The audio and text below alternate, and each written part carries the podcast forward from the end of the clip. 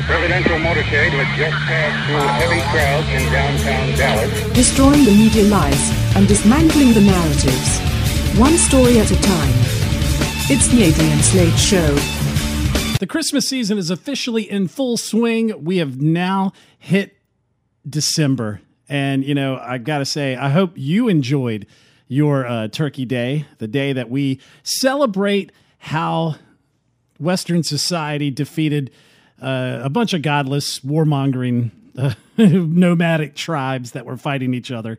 Because they always want to paint it as some kumbaya. You know, everything was uh, puppies and unicorns and ice cream and, and you know, uh, rainbows. No, uh, no, they were killing each other. But uh, we tried to, when we stumbled upon them, stumbling upon this land, we tried to work with them, even though we didn't know them that well, just because we were those kind of people. And then our cultures clashed. And yeah, some of it turned violent, some of it turned bad, some of it was just, you know, they sold us the land. So, uh, whatever the case may be, we enjoyed time with family, uh, you know, big feast. And uh, now it's Christmas time. And with all the things going on, the reason for the season, uh, you know, which is the birth of our Lord and Savior Jesus Christ, uh, we also want to recognize one freedom that we have gained, one shackled chain we have broken from. And you know what that is? that is walking out of a store and not giving two craps about the Salvation Army guy ringing his bell. and I know people out there are going to say, man, that's kind of cold. I mean, it's the Salvation Army. Guy's out there ringing his bell. Sometimes it looks like a, a bus driver who's, you know, school bus driver who's half awake, you know, wrapped up in her uh, in her shawl, ringing a bell.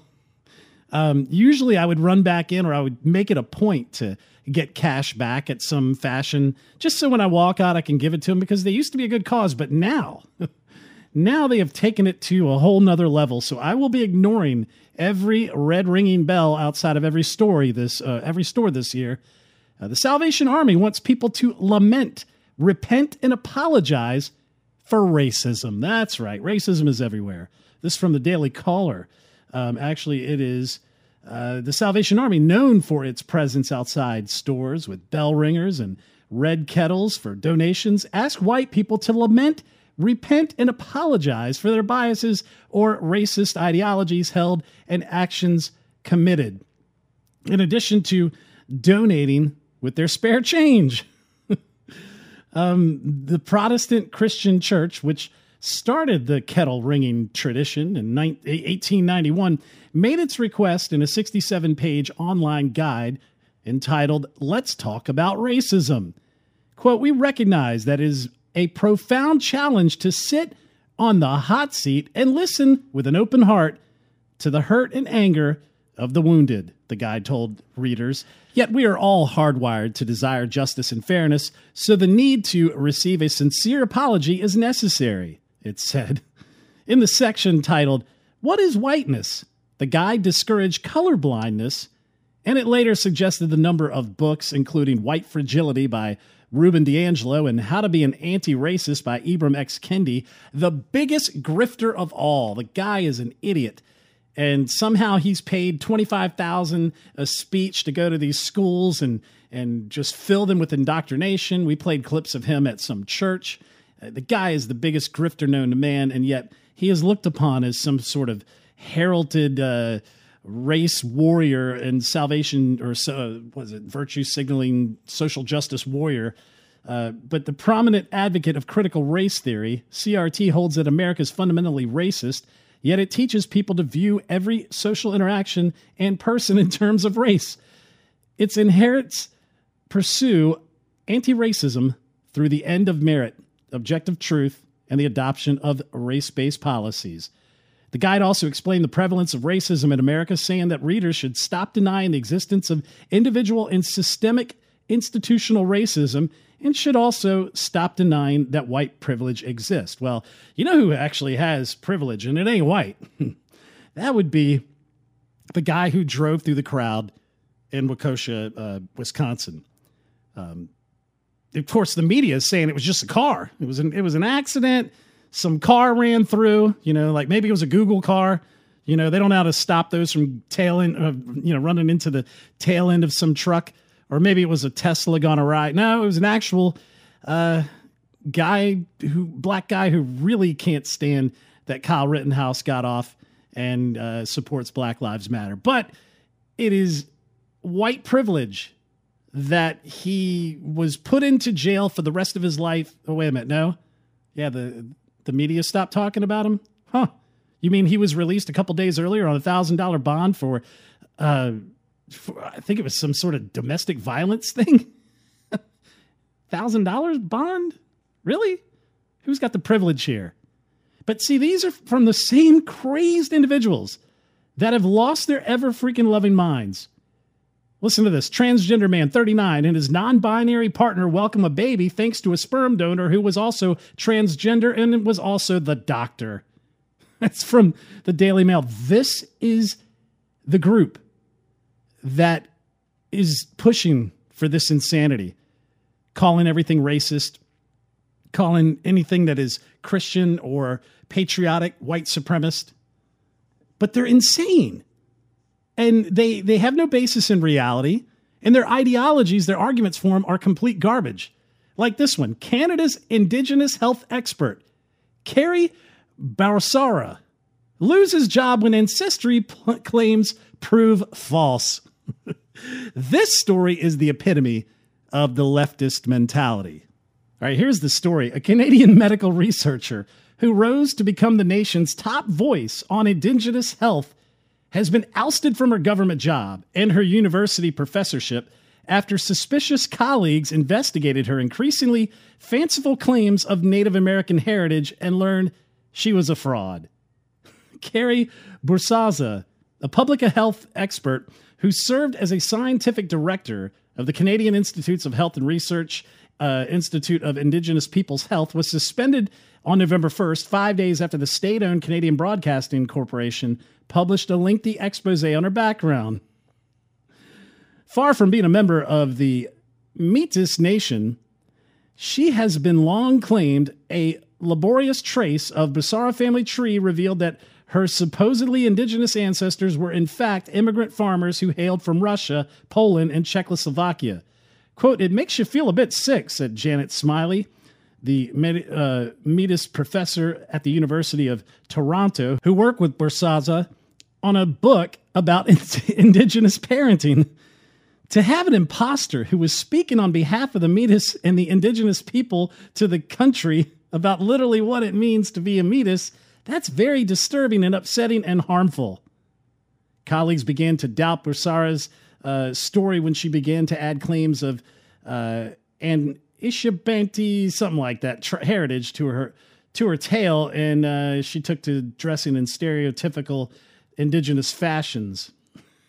but it's all based on lies. It's all based on fraudulent uh, Elizabeth Warren style uh, behavior. Beto O'Rourke. I'm a, I'm a Hispanic guy, but I'm not Hispanic. My name is Robert O'Rourke, but I'm got a nickname Beto. You know, I'm Elizabeth Warren. I'm 130, 126th Native American, or I am. Uh, you know, the first black president, William Jefferson Clinton, or, you know, I'm whatever the case may be, they're all frauds. They're all liars, and they use these different aspects, these different tools to weaponize against the, their political opponents and try to use the culture against them. Um, and that's what the Salvation Army is now bending the knee to and kowtowing. A once great organization that I used to be fine with donating to, I now can't and I actually tweeted this out.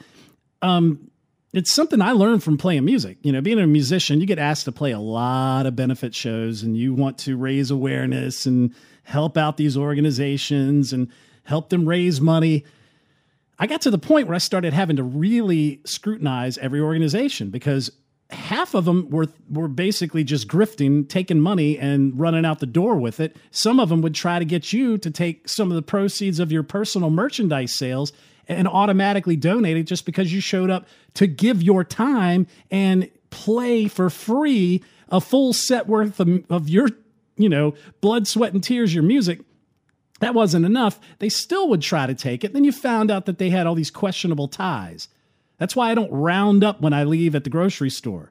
Um, first off, they're not giving you some sort of t- uh, ticket to show that you donated to a a 501c3 cause that you can write off on your taxes. Not that that should be the reason. You should do it out of the goodness of your heart, but you'd think they'd at least give you something. But not only that, you don't know what organization. Oh, let's give it to the United Way. Oh, that's great. Look at the ties they have. So uh, I've gotten to the point now where I just don't give out of out of feeling pressured or you know being put on the spot and ringing that damn bell, you know, yeah, it does kind of put you on the spot a little bit, but it makes it a little bit easier, a little bit freer. The chains have been broken when you realize that uh, they want you to sit down and, and apologize for your skin color, and then they want your donation. Back in a moment. This is Adrian Slade. So the racism that shows up in places like Loudoun County school districts and the Salvation Army um, has its nexus in academia, in college, because that's where it was all began. Uh, that's where it all fomented from the start. And there's more of that happening as we speak. Emerson promotes professor who doubts that black and white women can be true friends. This is from Campus Reform. A creative writing professor at Emerson College who has produced work critical of white people is being appointed to an intern deanship. Some students at Emerson take issue with her being uh, filled in this position. She may be replaced once the college hires a new provost. So Emerson College is, appear, is appointing Kim McLarin, an associate professor of creative writing, to serve as the institution's interim dean of graduate and professional studies. McLarin has written a number of essays and opinion pieces to which she denigrates white people, particularly white women. In an article she wrote for the Washington Post, McLarin expressed doubt as to whether black women and white women could ever be true friends. A New York Times piece she authored detailed her experience briefly dating a white man, in which she ultimately decides to end the relationship because of the man's race. She also wrote an essay for the Morning News in which she, among other things, argues that Morgan Freeman films are part of an effort to white America, um, by white America, to remain at the center of black consciousness. I thought it was just a way of trying to make Morgan Freeman God, because he's God in every friggin' movie. It's almost like uh, Laurence Fishburne is always this kind of, uh, you know, Morpheus uh, overlord. But, anyways, McLarin has written seven novels about feminism, race, and family, alongside other topics. As, she, as a girl, she attended high school at the Phillips Exeter Academy, one of the most prestigious prep schools in the nation. See, this is the thing that really gets me about these leftists. It's I, I like the way somebody put it. I think it might have been Jesse Kelly. I can't remember, but they said the the overall movement is one and the same. It's just different flavors and different brands. And what I mean is you you've got Marxism. Marxism is the movement. Then you get Black Lives Matter within Marxism. You get Antifa. You get LT, LGBTQ. You get feminism, whatever the case may be. But they all operate on the same ideology, same worldview, same means to an end. And it's why you have people like Larry Elder. He's not black. Dave Rubin. He's not gay. Um, you've got all these individuals uh, Bill Clinton is the first white president, like we said earlier. You get all these individuals uh, that should fit within their paradigm of their movement if the movement was true to what their actual movement is supposed to be. But their movement is not what they're, you know, branded as. Their movement is Marxism, communism. So when they're looking to fight for black rights, that doesn't happen. I mean, there was an incident recently where uh, a black a black individual, I think it was a black police officer. I can't remember. all I know is that an individual who was black was killed, and there is no uh, Black Lives Matter individual or movement or riot going on at all. Nothing. Look at Officer Dorn, David Dorn, who was killed at a Black Lives uh, Matter protest during the COVID lockdowns. He was a black sheriff. He was an ex sheriff. Actually, he was watching over a friend's store. And he was killed. And, and that's the thing. It's not about the movement. And uh, this person is obviously fitting in with that whole agenda, feminism, and all that crap. And then they always go to prestigious schools. And they always, at the end of the day, get rewarded. They get rewarded with all types of things, you know, houses in the Hamptons or on Martha's Vineyard or ones with airstrips like the, you know, uh, uh, Patrisse Cullors from Black Lives Matter. Um, she's a trained Marxist and she said that herself. So you have to understand that all of these things, like I said in the last podcast showing the Xi Jinping Cultural Revolution in America, that's what's being weaponized through these movements. They just want to push communism and Marxism, and they're going to do it any which way they can to get to that end. And they're going to think, oh, well, you know, it's just they're doing it for black lives, and I'm going to put a black square on my Instagram. You don't realize that black square is indicating your fist in the air in solidarity with communist. And that's been my problem. It's been my problem with churches doing it. It's been my problem with certain conservatives who want to reach across the aisle and think that this is some authentic and genuine movement. It's not, it's all communism. And you have to be able to fix that into your mind every time you see these different, uh, different riots and protests and, and calls to action. They're not for any specific human right, they're for the furthering of communism.